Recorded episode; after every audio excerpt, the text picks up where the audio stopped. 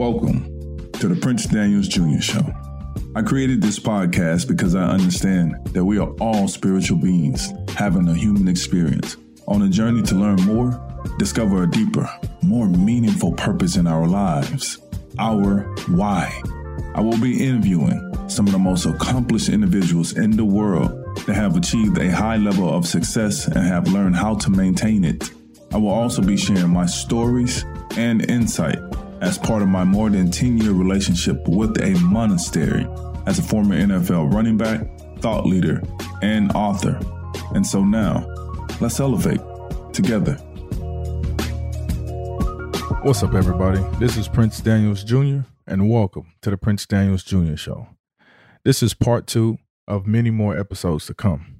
So, if you have not heard the first episode with me and Hazel Ortega, you need to stop this episode, go back and listen to the first episode, which is episode six. Then after you finish listening to that, you need to come back and finish up listening to this episode. Look, the first interview was so nice, we had to do it twice, like couscous. So you may remember Hazel Ortega from episode six. Well, guess what? She's back with more gems, antidotes, and vulnerability. We will be discussing family ties, parenting one oh one, and when you're lost, what to do next. Hazel, how are you doing today? I'm doing great. Happy to be here. Happy to have you here. We are back for another episode of the Prince Daniels Junior Show, and I'm happy to have you back. I mean, the last time you were here, you swept everyone away. You know, we had a chance to speak about emerging out of poverty and gang-infested environment, breaking out of fear, mindset, prayer, paving your own way, how when you were dead broke, you didn't have a penny to, to your name, and your uncle had give have given you a quarter, mm-hmm. and he made you change your mindset all in that one moment. Um, we we spoke about, you know, how you read a lot and you pray a lot, and you're always looking forward and not looking backwards. Um, we talked about believing in God uh, and. Re restructuring and changing your neural paths in your brain. I mean, we spoke about so many incredible things. Uh, we spoke about you uh, fighting with your sisters. I mean, all of the above. We went through a whole list of things. And so now it brings us back to this next episode. So we have a lot in store for everyone that's listening. So sit down, buckle your seatbelt, if you're in the car or just even if you're at home, because we're taking you on another roller coaster, which is going to be so amazing. And so one of the last things I, I spoke about was um, your relationship with your sisters. You know, I, I had listeners um, ask me about this particular question, you know, um, and so I'll start it off. But before I start it off, what I, what I want to say is that today, I really want to focus on this family dynamic and how our family plays a major role in our life. And and before we actually jumped on the podcast, we actually had a chance to speak about, you know, the importance of family. So, Hazel, before we jump into this major question, I want you to give me your definition of what family means to you.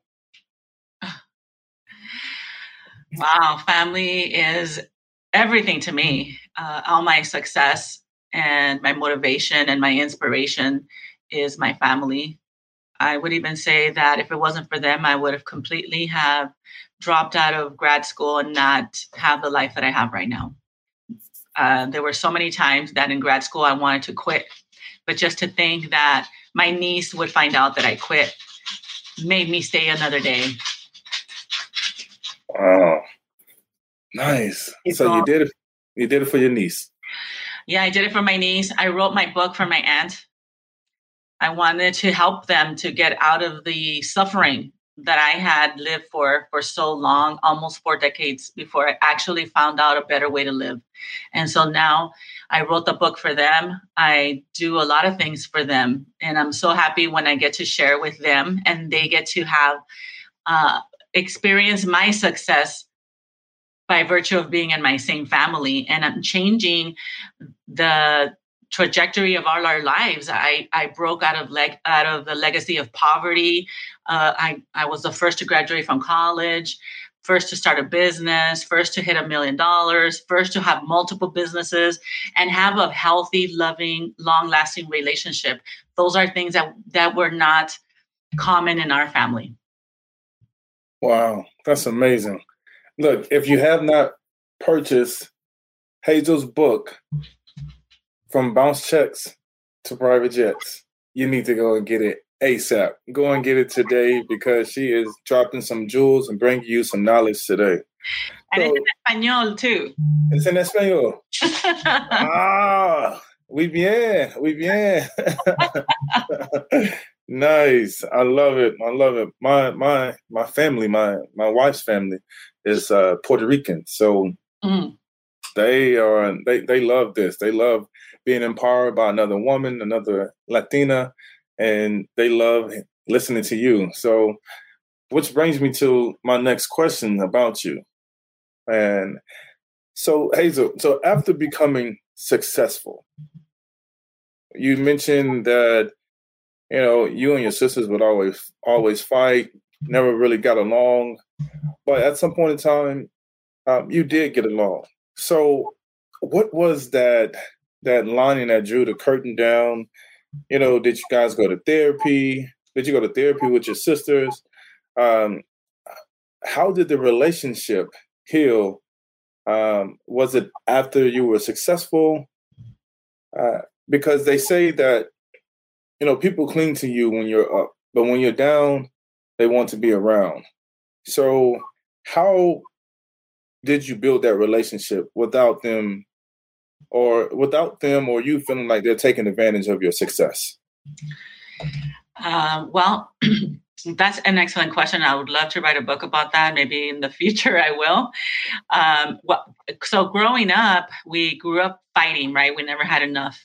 And we have really bad habits of how to get along because of how we grew up. So we fought for everything. We didn't have enough clothes, so we would fight over whose turn it was that they could use the blouse or the sweater or the shoes. My mom and my older sister and myself, we are all the same size. So we had to share. And um, we would literally like pull clothes apart, and my mom would cut it in half after there was no resolution, because it was either that or they're going to start fist fighting over the blouse. So we have this pattern of dealing with our problems that were to withhold love. And withholding love is something that followed us throughout the decades in adulthood as well. It's a really bad habit. One of the worst things that you can do is withhold love. It's, it's killing love, right? It's like you're the murderer, the murderer of love. So when I got really conscious of that, of what the impact of withholding love is, and And that I was doing that, and I knocked it out. I'm the one that stopped it. it. My sisters didn't have to go to therapy with me. They didn't have to get a psychology degree. They didn't have to do anything. It really is like the song says, start with the man in the mirror. That's what I did. I started to work on myself.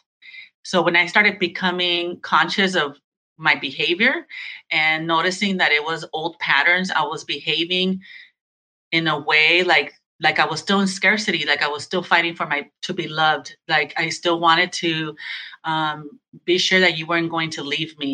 And I wanted to be right. And I wanted to be worthy. And I want to be smart. I don't want to look stupid. And all I was the one acting a fool. And so I can't account for how other people act. I could I can't tell you that my sisters act a certain way because of whatever. I could only tell you what I was doing. And when I stopped doing it, and I stopped reacting to them, my whole entire world changed. My life became easy. It was, it's downhill from there, like gravy. They might still get upset with me, and they do, but I'm not upset at all. I'm fine. And I'm really, it's kind of like when you go to a party and you're sober and everybody's drunk, and you just kind of look at them and you can see like, wow, you know, their behavior when they're yeah. drunk, right? Yeah. So when I see people around me that are angry, and I'm part of that conversation and I'm not angry. I'm holding it together. I'm not even warm. Like, I don't even get, like, you know how when you're angry, you get like hot in your heartbeat and like, you know, like your breathing changes. I'm even keeled. Mm. That was yeah. not the case. I mean, yeah, I the emotional like, intelligence. Yes, exactly. Emotional intelligence. So I worked my emotional intelligence. So guess what? We're all fighting to be right. We all want to be loved. We all are functioning from fear, right? Like most of the population is functioning from fear. So if there, if people, my sisters are reacting in a certain way uh, out of fear, and I'm present to that, guess what I'm doing? I'm giving them love. So whatever they fear, I'm I'm giving it to them in in love. So um, they want to be right. Okay, you're right. I'll say that. You're right. And consider that there's another, also another right way of looking at things. So I, I stopped being concerned with myself, with the way that I look in conversations and, the, and that I wanted to win the arguments. All I want is to love my family. And so I'm willing to be wrong, right? So many times we want to be right, but we're going to be right all by ourselves, you know? So I'd rather be, you know, give that up and have family, you know? Right. And so that's the biggest thing that changed is that I started to look at them. I started to take accountability for myself.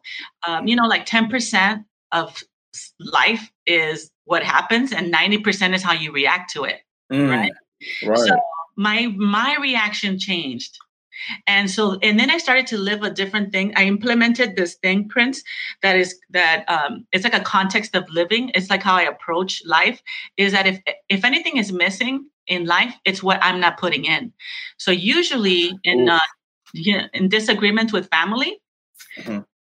when you're arguing and, and people are unhappy, there's love missing, right? You can't love and, and be angry at the same time. Those two emotions, hate and love and fear, fear, they can't happen at the same time. Love is absent. So if it's absent, I take responsibility that it's me that has to put it in. And so I look to see what is missing right now that if I put it in would make the difference. Kind of, you know what I liken it to? Um, like Michael Jordan, remember? He's like the all-time um, best athlete, right? Right. And he was to, he used to watch his games after the game. And he didn't watch, you know, from something's wrong, but he watched from what could I have done differently that would have had a different result. Mm. Just looking at it that way, right? And so that's how I look at my life, even after the fact. Let's just say I, uh, my, my sister ends up getting angry with me, which is, it has happened even recently during Christmas time. It still happens. And I gotta tell you, it's like exercise, right? Like you right. don't say, hey, I was nice today, so I don't have to be nice tomorrow and the next day, you know? You, right. It's an exercise. You, if you stop being nice and stop being loving, then you're going to go back to having a rotten relationship again. So, um, the, you know, just during Christmas, uh, my sister was upset with me. And I was like dumbfounded, like, why are you upset with me? That has nothing to do with me. You know, what I was explaining to her. Right. But what I, what I did was I thought about what is her concern. And then I thought, okay, I'll speak to that. And so I text her and I said, I acknowledged her concern. And I said, I know you're worried about this. And, uh, and you, and you see that I'm to blame about that, but this is what, what, it, what I'm thinking is going to happen. And, but I'm going to consider what you said and change my response to the situation, which was a different situation that she didn't like the way I responded to it. And so I acknowledged her and I made, she actually gave me feedback that made me think that I could have done something different in this situation, but we didn't have to get angry and she didn't have to leave. You know, that's the part I didn't like, right? I I would have liked to have, full, you know, c- talked about this conversation through. Right. We would have had our tamales and our, you know, food, you know, Mexican food for Christmas and had right. a really good time. But she got really hot and she left. And uh, I didn't get hot. I was like even keeled, and she calmed down because my concern, I wasn't in, in my concern of being right. I acknowledged her. I saw it from her eyes and I got something from it. I actually learned something from it. And I told her that. And she got over it. She wasn't angry anymore. So what happens is that people stay angry with you because they don't feel heard. And they're telling you something. And so if you acknowledge what you're, what they're saying, even you don't have to say that they're right. You just say, I got it. I see where you're coming from, you know, and then consider this. And then you say your own opinion, and neither one has to be right. Right. And so, so I've learned that that's, that's the biggest thing that I've done. Prince. Well, okay. I need to stop you right there, because that was the gem. Woo! Like, because when people storm out after being extremely heated and extremely cantankerous and, and mad, they don't get a chance to stay and allow their energy to to, to settle. Yeah. Because that's when the, the healing actually begins. You know, because after you get all of this anger out, then there's room for love, right? And rebuilding and, and doing the necessary things that you need to do to heal whatever situation where you had a disagreement. So for you to say that, that she just wanted to be heard, that's the key. So when, when whenever anyone is in a situation and you are arguing with someone that's your family member, uh, make sure that you actually stay there and, and take Hazel's advice, that they all they, they just want to be heard. That's why they're angry. That's why they're yelling. That's why they're mad.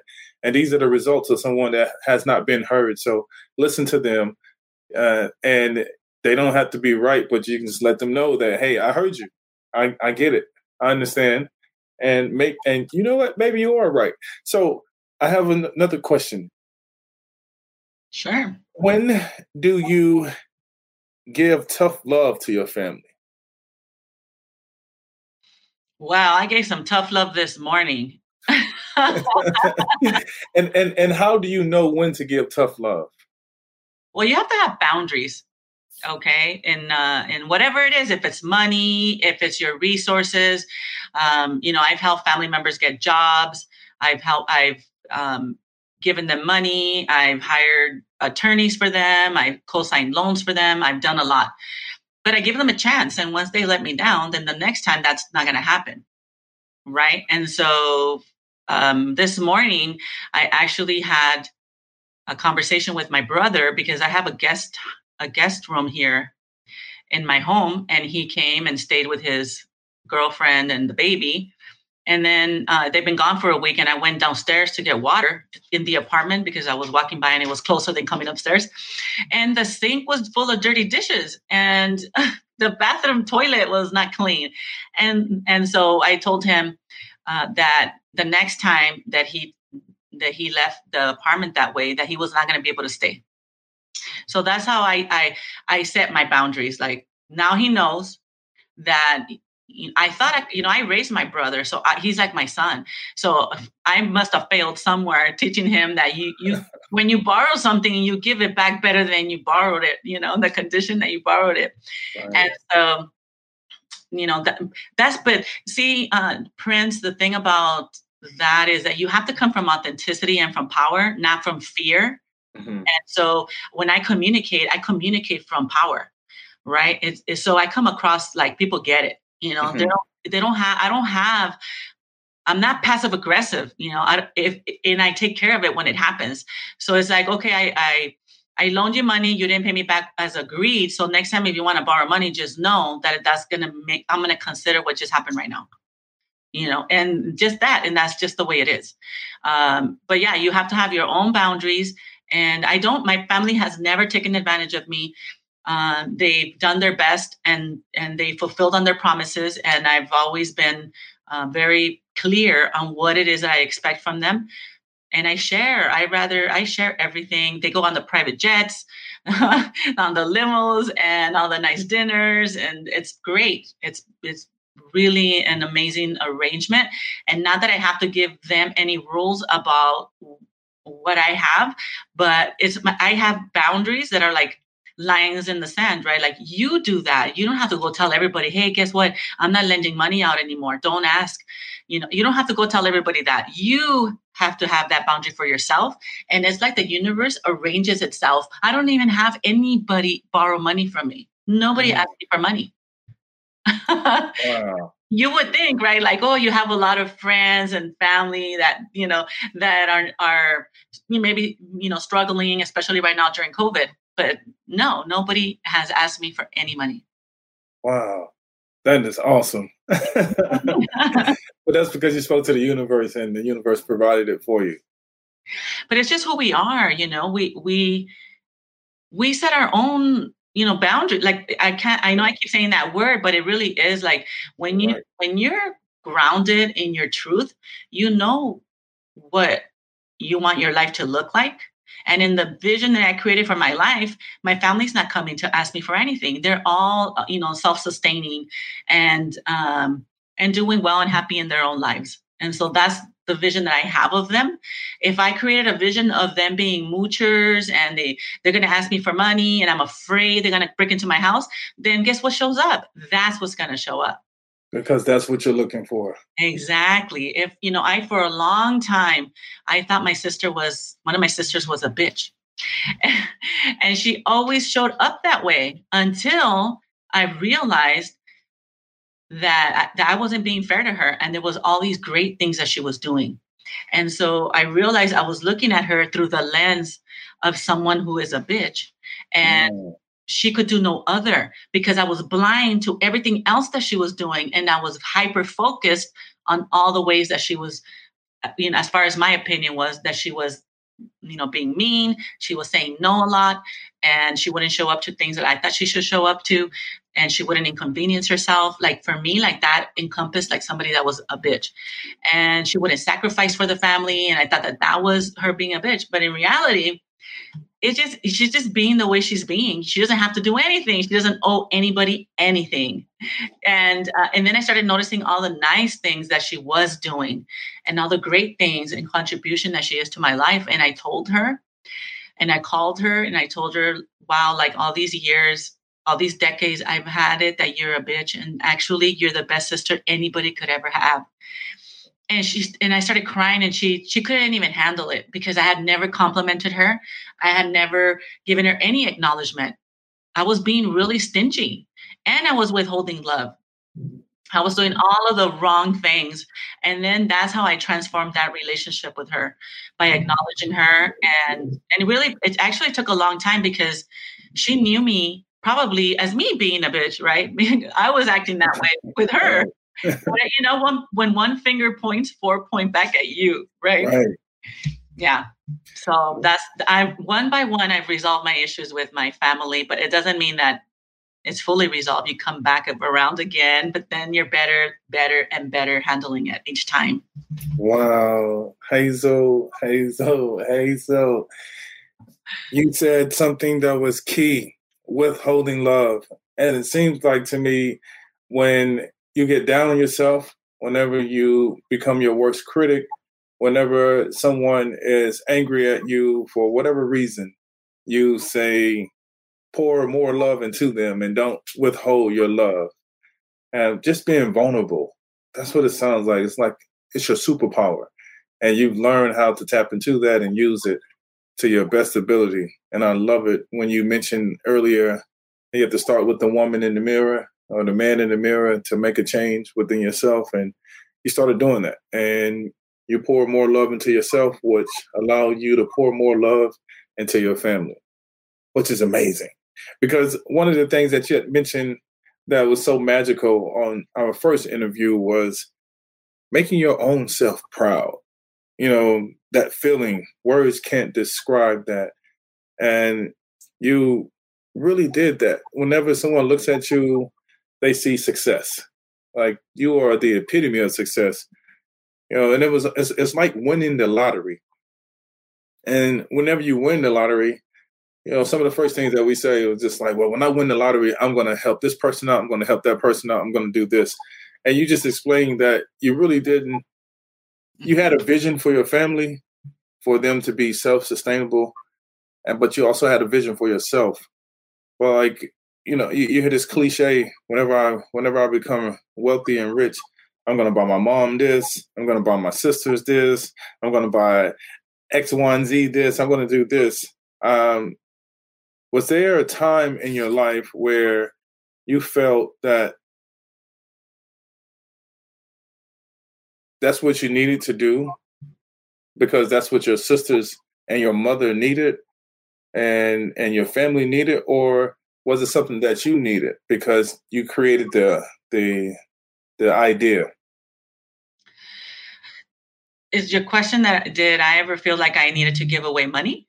Well, the question is more so, well, when you became successful, did you and you had this vision about your family, um, or or that cliche that we that, that we cling to is just like when I, if I win the lottery, right? So because people um, equate success and winning the lottery, uh, they they equate, equate those two things. So my question was more so the the, the cliche.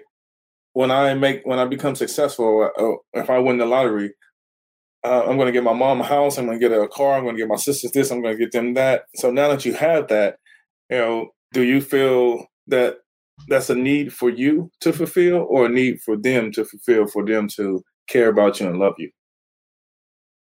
I I don't um, need to have to buy them anything at all. I'm not inclined. If they come and ask me, and it makes sense, and it comes from a, a powerful place, I will definitely help them. Uh, but I don't help people that are not helping themselves. So if somebody got themselves into a problem, even for example, hey, I, you know, I owe drug dealers money. Can you give me money? Then uh, no, you know. But if it's like, hey, um, you know, I got sick and I got behind on payments. Like, can you? You know, I I can definitely help in that way. Um, I don't feel inclined to do it. I don't look for ways to help them. I, I like people to ask for help if they need it. And um, they don't. I told you, they. I just created this vision where people are not asking me for things. It's, it's. yeah, I, I'm not inclined that way. But I will tell you that I did buy a, my sister a house. Um, I have a sister who is an alcoholic. And she told me that her dream come true is to die in the house that she was renting. And she created that dream, right? At the time, there's no possibility that she could buy that house because she owes the I R S a lot of money. She has really bad credit, no savings, not enough money. But while we were there for the weekend, her, the landlord called and said, "I'm putting the house on the market." And I, I inquired, how much is that house? And it was a reasonable price. It seemed like a good investment. I bought the house for my sister. Uh, and it was from just pure generosity, not a have to. It's not coming from a place of, I, you know, I want her to love me and that's why I'm buying her a house. Is and, and I have enough money where that was kind of, for me, you know, um, something that was easy for me to do. And so I just thought everything was uh, perfect timing. Like, wow, she created this dream that I helped her to create, because, you know, I'm always talking about creating a vision for your life and your dream life. And I had her, she had no vision for her life, except that she was going to be dead in five years. And so I told her, hey, hey, when we create a vision, we're going to create from the best case scenario, not the worst case scenario. So let's say that you're going to be alive and well. So what do you see yourself in five years? And she said, I'll own this house. And then the call came in. So for me, that's like manifesting with lightning speed. And so I have made people's dreams come true when I hear them say what their dream is, and I know it's within my capacity. And I love to do that and see their faces and help them. But they're always from a place of um, from power, not from, you know, again, like, love me, do, um, do this for me so that I feel mm. loved and worthy. You know, and I love money. I love to keep my money. I like to see it add up. And I like, I know what my money, my money has a job. So I can't be giving my money away. My job is to leave a legacy, to help others to get out of poverty, to get education, to start, you know, start your first business, start your first home. Like, that's where I want to give my money, in those directions. I'm not going to give my money away into for something that's going to get flushed down the toilet. So buying a house made a lot of sense for her, you know, and it, it made a lot of sense. It's a smart thing I did. You are a fairy godmother, or in this case, a fairy god sister, because you do the the most incredible things, um, and you bring so much happiness and joy in people's life just with your presence. It doesn't have to be with your money, but um, we know that our money is an extension of us, and it's energy. It's in the form of energy, and, and you do a really good job of putting your energy into the things that you see are fitting. The things that you see uh, will actually make someone's dream become a reality. And I think that was really, really awesome. And you showed up at the right time. So that's why you're meant to be the master of miracles. And that's why I'm, I'm so serious. That's why everyone loves being around you. Um, it's hard not to be around you because you, you have this, this aura that you emanate. And it's such a beautiful, beautiful space. Uh, and it's just something that you want to be around all the time because it's invigorating. So you have a relationship with your daughters. So, well, let me start off by saying you didn't have the best relationship with your mother.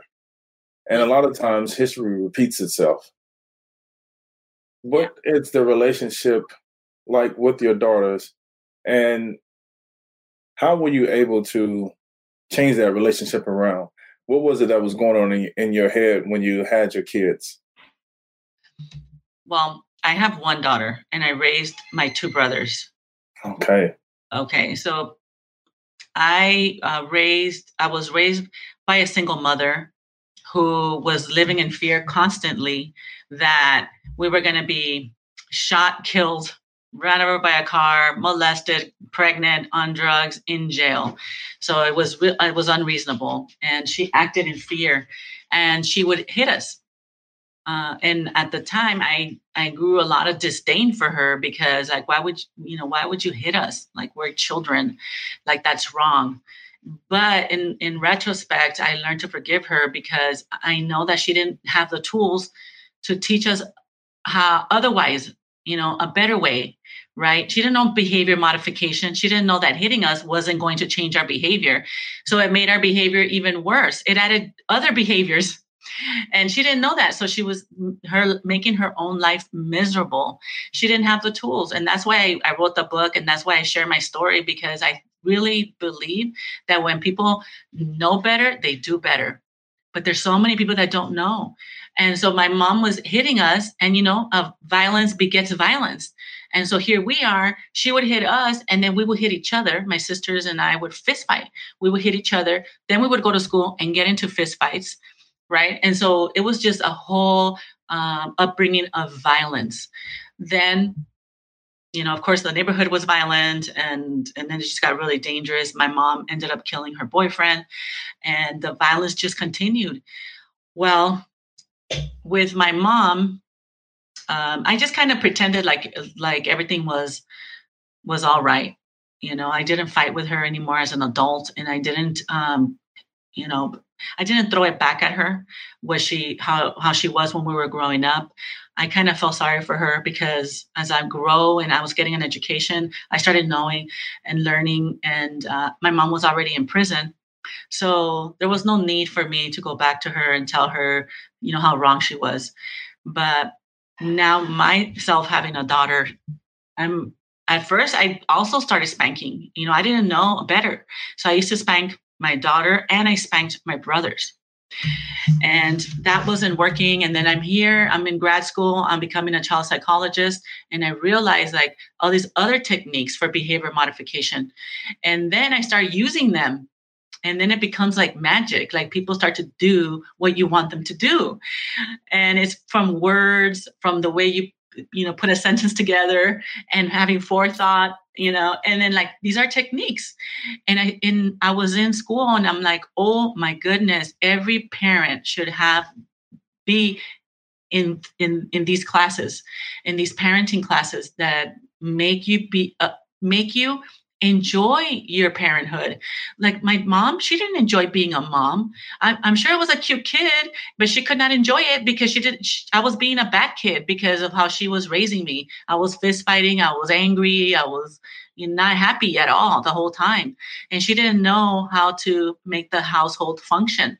And so she did not get to enjoy my childhood, my sisters. You know, she had five daughters. Eventually she had seven, but she didn't get to enjoy that. And it's beautiful. Oh my gosh, if I was ever to have to do my life over again, I would do the period where I was raising the kids. I would do that part over because they're, they're so cute.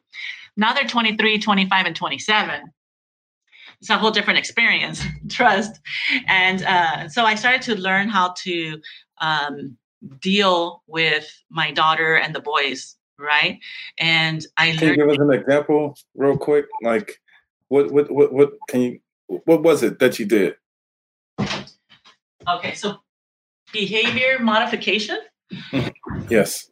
All right. So let's just say one of the biggest problems most parents have in their household are chores. The kids don't want to do their chores.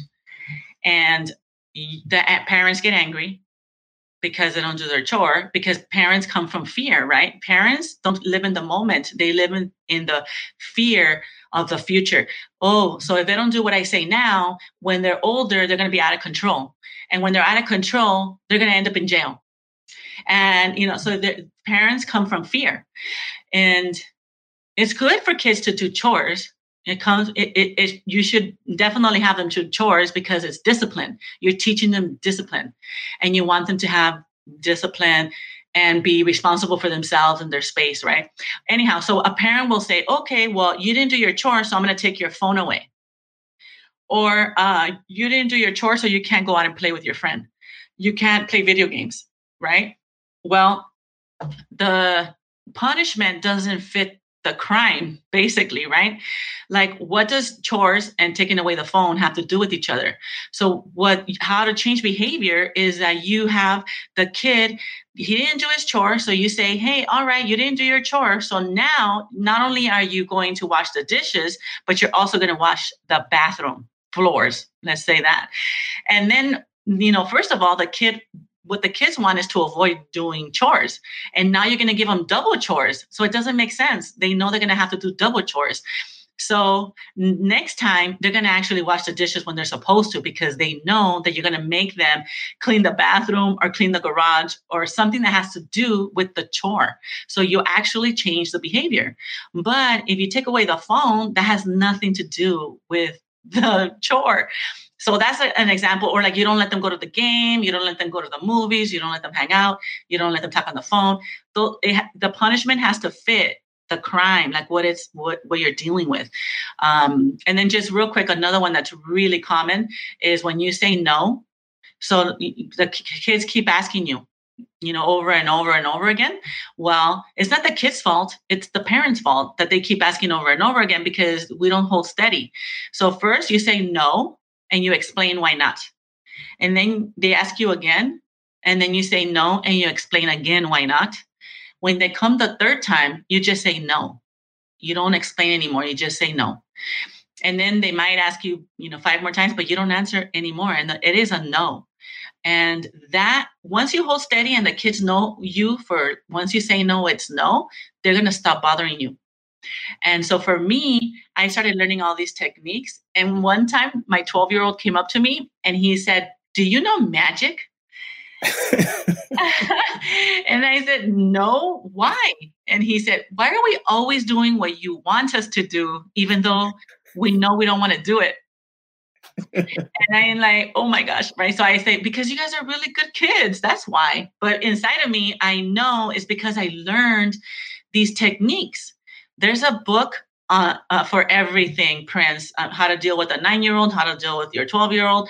We parents need to get smarter at how to deal with our three year old, four year old, five year old, and beat them at the game. We're smarter than them.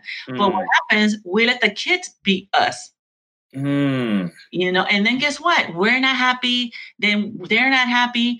So when I learned all of this and I learned to be responsible for my actions, like I'm telling you, like in my life, if something's not working, that means I have to fix something. I don't expect that you're going to fix something. I'm going to fix it. So I take one hundred percent responsibility, and I go and I look, I look, where can I change that would make this a better relationship? And so when my daughter was going through her teens, and oh boy, she was going through it. Um, I just thought to myself, like, wow, she's so cute. Uh, she's a teenager and she can do no other, because I learned in the book of teenagers what teenagers are about and what to expect ahead of time. So why am I going to get mad at her for acting in a way that she can do no other? So, but parents don't know that. And, and what they do is they, they get angry back at the, at the teenager. You know, they're like, oh, you're always angry. You're, you're mean to me. And, And the parent, you know, it's a horrible experience for a parent for the teen years if you don't understand your teen. And so I started understanding her and just being with her and not over when she acted as a teenager, rude, mean, you know, would go into her room and not want to come out. I wouldn't make her wrong about that. I would just say like how nice it is when you, she came out of the room. You know, wow. I just wow. acknowledged the good things. Right. And I really enjoyed myself with them. Once I got the skills, I enjoyed that. And and that's what I do. I always, I'm always, if you know me, I'm at masterminds. I'm talking to really smart people. I'm yeah. learning, always learning, always evolving on how to make my life work. All my relationships. There's, there's people have already, you know, we don't need to reinvent the wheel. People already have written books about this. They already have all the right techniques. There's videos, there's everything. Oh my gosh. Yeah. Right. Man, that's so amazing and so incredible. I'm glad you mentioned that. Punishment has to fit the crime. So make sure you understand that. Yeah. Right? Yes. And just another thing real quick. Um, you know, we need to have a paradigm shift. You know, we were, were brought up thinking we need to punish, but in reality, um, you need to focus on positive reinforcement, even though it seems like, you know, your kid is being a big brat and you don't want to reward them. But if, if you, if you punish them, you're going to get more bad behavior. If you reward, you're going to get more good behavior, because at the end of the day, our kids, all they want to do is, is make us proud of them, make us happy. Even as adults, all we want is our parents to acknowledge us, you know, that it's, it's forever. That's our role as a parent.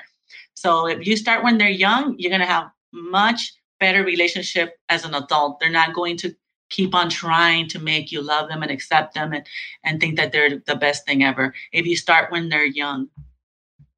Wow. Wow. That's all I have to say is wow. Because th- these are the keys to us being better parents, us being better human beings, us being the best versions of ourselves. And when we start practicing these, these techniques, these exercises, and and as you mentioned, the paradigm shift, then we will actually create a different vantage point and see things in a different light and be able to apply what we've learned and see how it becomes wisdom and, and actually turn into a, magi- a magician. Yes, we, we're, yeah, we're, we're magicians. You know, honestly, like the whole family dynamic, your husband, your wife, you know, um, if you're... Somebody was just telling me that he, he, his wife, they're getting a divorce, right? The wife is not happy. And I say, wow, you must be a terrible husband. He's like, what? I thought you're my friend. And I said, well, come on. I said, what, you know, what woman is going to divorce a man that gives, you know, when she's upset, he gives her flowers, you know, mm-hmm. like you, you, if your wife is upset and you, this is the woman that you love the most in the whole world. If she's upset, you, your concern needs to be to make her happy. What happens is that we save the worst behavior for the people we love the most. Mm. So we treat the people that we love, Oof. you know, in in a way that we wouldn't treat a stranger. But we do it to them. And so um, I'm like, you know, if your wife is upset, go, you know, go buy her chocolates and flowers and make her happy, because you want, she'll see that you want to make her happy, you know, but we don't, we, we start withholding love. We start being mean.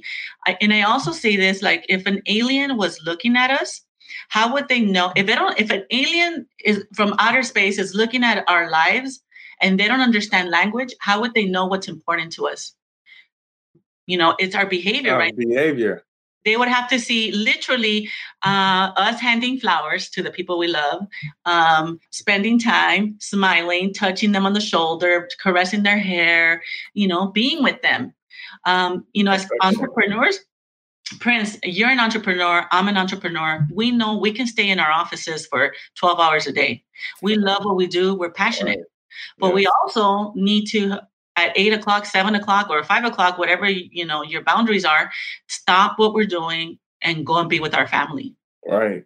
That is so right. That is so precious. That that family time is very precious because you don't get that time back. And so you have to be present with them, because that's the gift in itself, just being present. And when you're there and you show up and they know it and they know how much time they're going to spend with you, you know, they actually dedicate their time. But I I realized, you know, this Clubhouse app, right? It is so uh, addicting. But I'm always conscious of, like, okay, where am I? What am I doing? And I do a countdown, ten, nine, eight, seven, six, five, four, three, two, one, and I put my phone down, boom, and I just, I, I, I turn it over and I walk away from it. And I don't care about whoever is contacting me, because I've created this time for my family, to dedicate my time to my family, which was an opportunity in the very beginning, but now it's a responsibility. And I always educate people on your opportunities become your responsibilities. So if you can not complain about your responsibilities and see the responsibility in the same way that you saw the opportunity, or you were grateful for an opportunity, and you bring that same gratitude towards your responsibility, there are so, there are so many things in your life that will open up, and you'll have access to, you know, what you ask for. You'll have access to your abundance. You'll have access to your behavior change. You'll, you'll have access to seeing the growth in others and not react to, you know, their animosity or them being mad towards you. And actually, it's really something that's going on inside of them. And I love what you do and how you make people think, how you make people question, like, what? Well, ah, you know, I'm getting a divorce. Like, he must have been a bad husband. Like, what do you mean by that? Like, he definitely perpetuated. I don't know this person, but, you know. Um, yeah, actually, you do. Oh, okay. Well, well, you know, they definitely per- perpetuate um, that that behavior, because if someone, I, I know when my wife is, is feeling down and angry, or, or she's not feeling her best self, you know, like the first thing I ask her is, I ask her is, what do you need? What is it? I'm listening to you. And I and I listen to her, and I come up with solutions. But then I make sure when I come up with those solutions, I make sure that it's not my solution and it's her solution, or she understands where I'm coming from, uh, because you you still want to also. When you come, when when you speak from power, you still want to make sure that you're giving, you're not disempowering somebody whenever you give them power. I mean, whenever you speak from power, you know, you want to speak from power and then empower them and tell them, look, it's okay. I get it. I'm I'm sorry that I'm here. I'm there, uh, and and let them, and you know, allow yourself to speak. Like, I'm sorry that I'm doing this. I'm sorry that I'm doing that. I'm going to stop everything right now. You are the focus. And when I do that, like my, my wife, she responds immediately and in a loving way. And she just tells me, thank you. And we, we constantly remind each other of like how important we are in each, in each other's life. And we talk about the, like, I'm grateful for you for being my supporter, being the, the, the beautiful person that you are, these beautiful kids, what we have, where we are in life. Yeah, and, and these are the things that allow for your relationship to thrive. You know, whether it's a, it's a loving relationship with a spouse, whether it's with your, your parents, your siblings, whomever it is, you know, it's that's the the the the relationship that you have to continue to groom and nurture over the years, because we all go through growing pains and we all have to learn how to grow through those pains. Uh, but once once we do, we find pleasure, we find unconditional love, and we learn how to love ourselves. So thank you for sharing that, all of these jewels, man. I don't even want to leave. I want to keep you on here forever, but I know I know we, we have to run. But before we do, I have to say, like, what's next? You got the Pimped Out Daddy Mansion. You got the G-Wagon, you got the Tesla, you got the you got the, the good-looking man, you got the private jets, you got you, you got your, your your the love of your life, you got a beautiful daughter that is a, a nurse, a registered nurse. You have you, you have it all. So what's next? No, thank you, Prince. uh, for me, uh, making making an impact and sharing this knowledge, sharing my story, helping other people. I'd like to uh, impact a billion women and girls to get out of poverty. I'd like to stop violence against women. I want to end suffering in the world through education. So that's what is my my future. That's for the rest of my life, what I what gets me up in the morning and why I do what I do. I have seven interviews this week, and it's all about that, that I want to women to listen. I want men to listen and change their lives and improve their lives and live the life of their dreams. And that is all that I'm focused on. This time I'm going to spell it W O W, all in caps. I don't want to repeat the same word. I just want to spell it so people, it can be ingrained in people's mind and their spirit and their body. That was, that's amazing. That is amazing. And however I can be of service, I can help you. Please throw me in the equation. You know, I'm there for you. You are my sis. I love you unconditionally, genuinely. I mean, what you do and and how you do it um, is is amazing and incredible.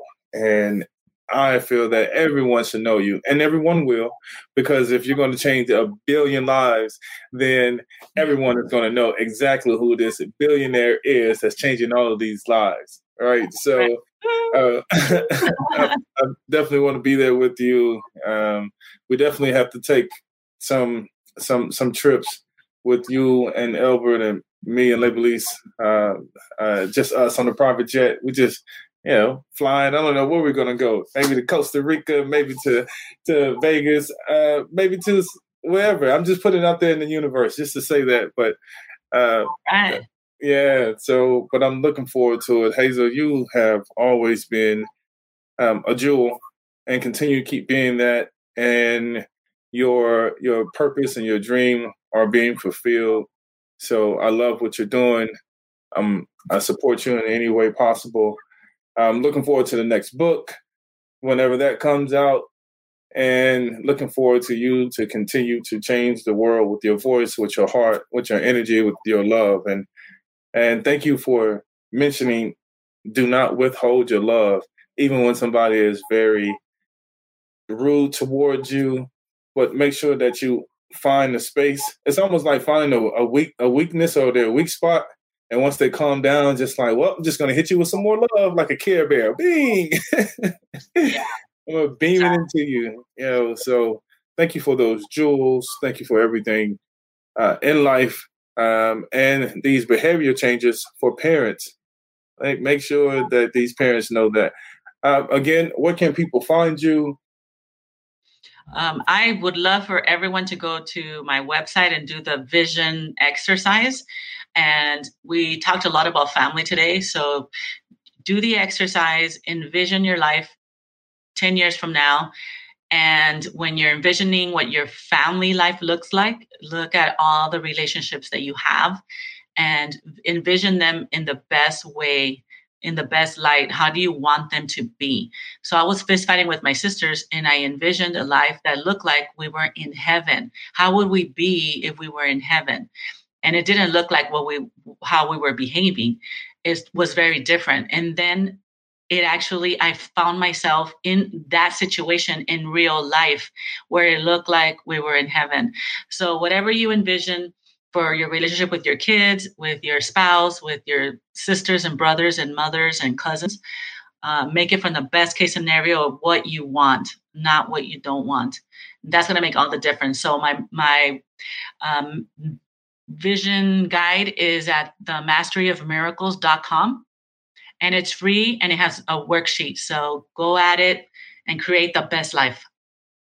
Woo. And with that being said, I might just have to drop the mic for you, Hazel.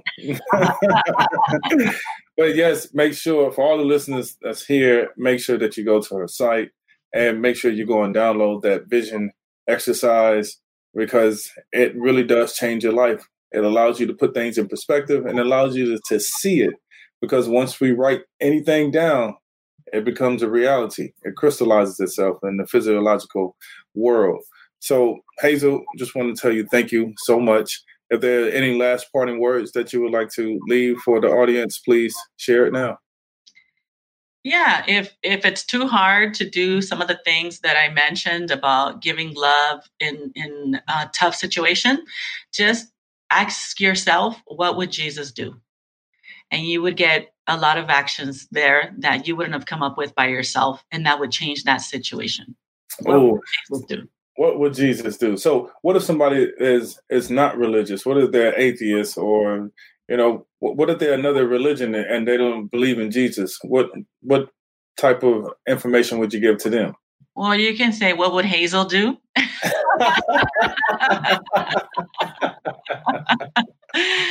Well, you know, and, and another thing, too, is that you could create yourself in the highest vision of your own self. Like, what would my highest self do right now? I know the average me right now, is, my default is to react in fear. So what would my higher self do right now? You know, and I always ask myself, too, like, what would a millionaire do? Like, what would what would J-Lo do? Like, would J-Lo be bothered by this troll that's telling you something? You know, like, no, she wouldn't. You know, um, what would Oprah do? Like, anybody that you see, that you look up to, you can ask yourself, you know, even if the moment is over, that person left, you can journal, you can ask yourself, like, what would have, what would J-Lo have done in that situation? And then it would be like, that wouldn't even have been the situation. And you could see yourself having other options that you could have done instead of arguing, you know, withholding love, saying some nasty thing. And you can always, always apologize. And, and that's the best thing. Show love, be love. Wow. What would Prince do? That's awesome. I love that ring. Oh, I like that too, Prince. I love that Prince too. Right? Oh, man. Thank you. Wow. That was. Uh, I'm just sitting here saying to myself, wow, that's magical. You are magical. Wow. Just for just for saying that. You know, a lot of people, I'm, and I'm so happy that I was able to ask that question, because a lot of people are not um, re- religious based, or they're driven by religion. So, you know, they would want to know, they would want, what's that universal language? And you said, what would my higher self do? And a lot of people, I think they understand that we have a higher self, or we, there's something bigger than us. And so uh, for them to say, well, my higher self do, that's, that is the answer. That's the key. Woo.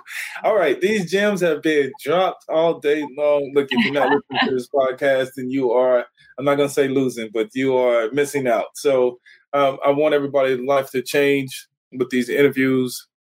If you enjoyed this episode, please subscribe, rate, and review. And if you know someone that can benefit from this episode, please make sure you share this with them.